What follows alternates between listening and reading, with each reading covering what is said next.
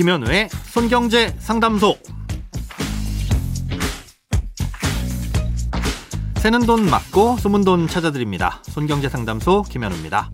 저축, 보험, 대출, 연금, 투자까지 돈에 관련된 고민이라면 무엇이든 맡겨주세요. 오직 당신만을 위한 맞춤 상담. 먼저 오늘 사연 만나봅니다.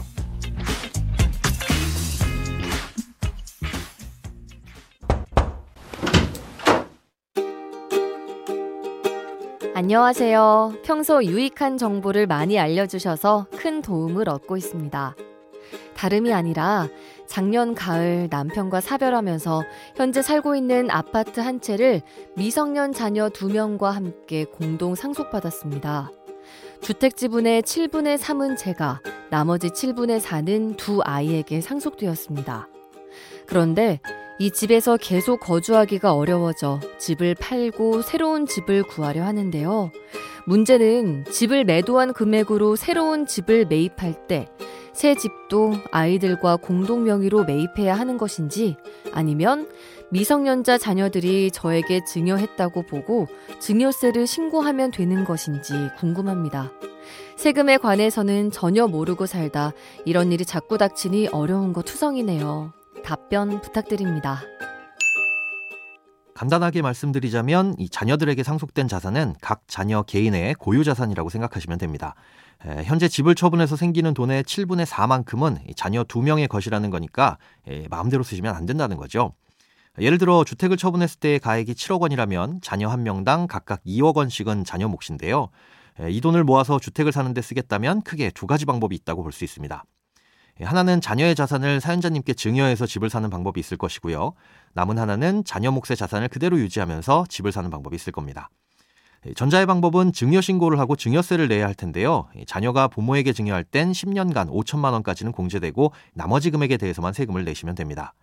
그런데 이렇게 할 것이었으면 애초에 자녀에게 상속을 해줄 게 아니라 사연자님이 상속받는 게 더 유리했을 가능성이 높습니다.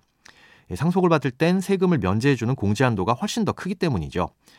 또 이렇게 사연자님 명의로 취득한 주택을 언젠가 다시 자녀에게 물려주게 될 경우 발생할 수도 있는 세금을 생각하면 이런 방식은 비효율적일 수 있습니다.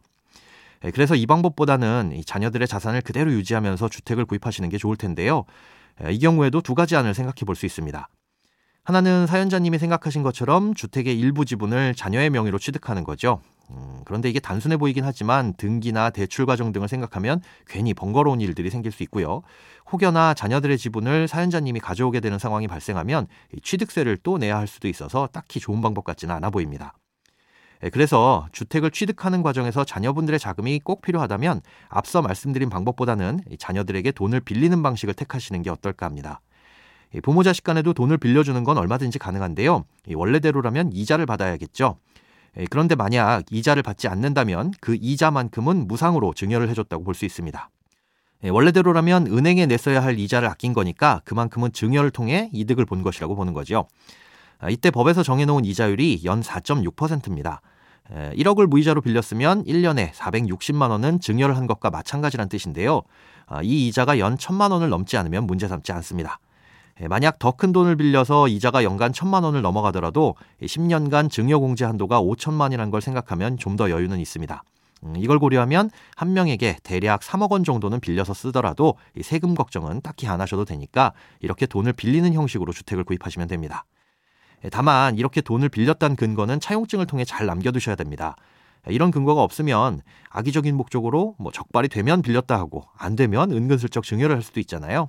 예, 그래서 빌렸다는 증거는 물론이고 예, 돈을 갚은 뒤에도 갚았다는 근거도 보관을 잘 해두셔야 됩니다. 크고 작은 돈 걱정 혼자 끙끙 앓지 마시고 imbc.com 손경제 상담소 홈페이지에 사연 남겨주세요. 검색창에 손경제 상담소를 검색하시면 쉽게 들어오실 수 있습니다. 여러분의 통장이 활짝 오는 그날까지 1대1 맞춤 상담은 계속됩니다. 돈 모으는 습관 손경제 상담소 내일도 새는 돈 맞고 숨은 돈 찾아드릴게요.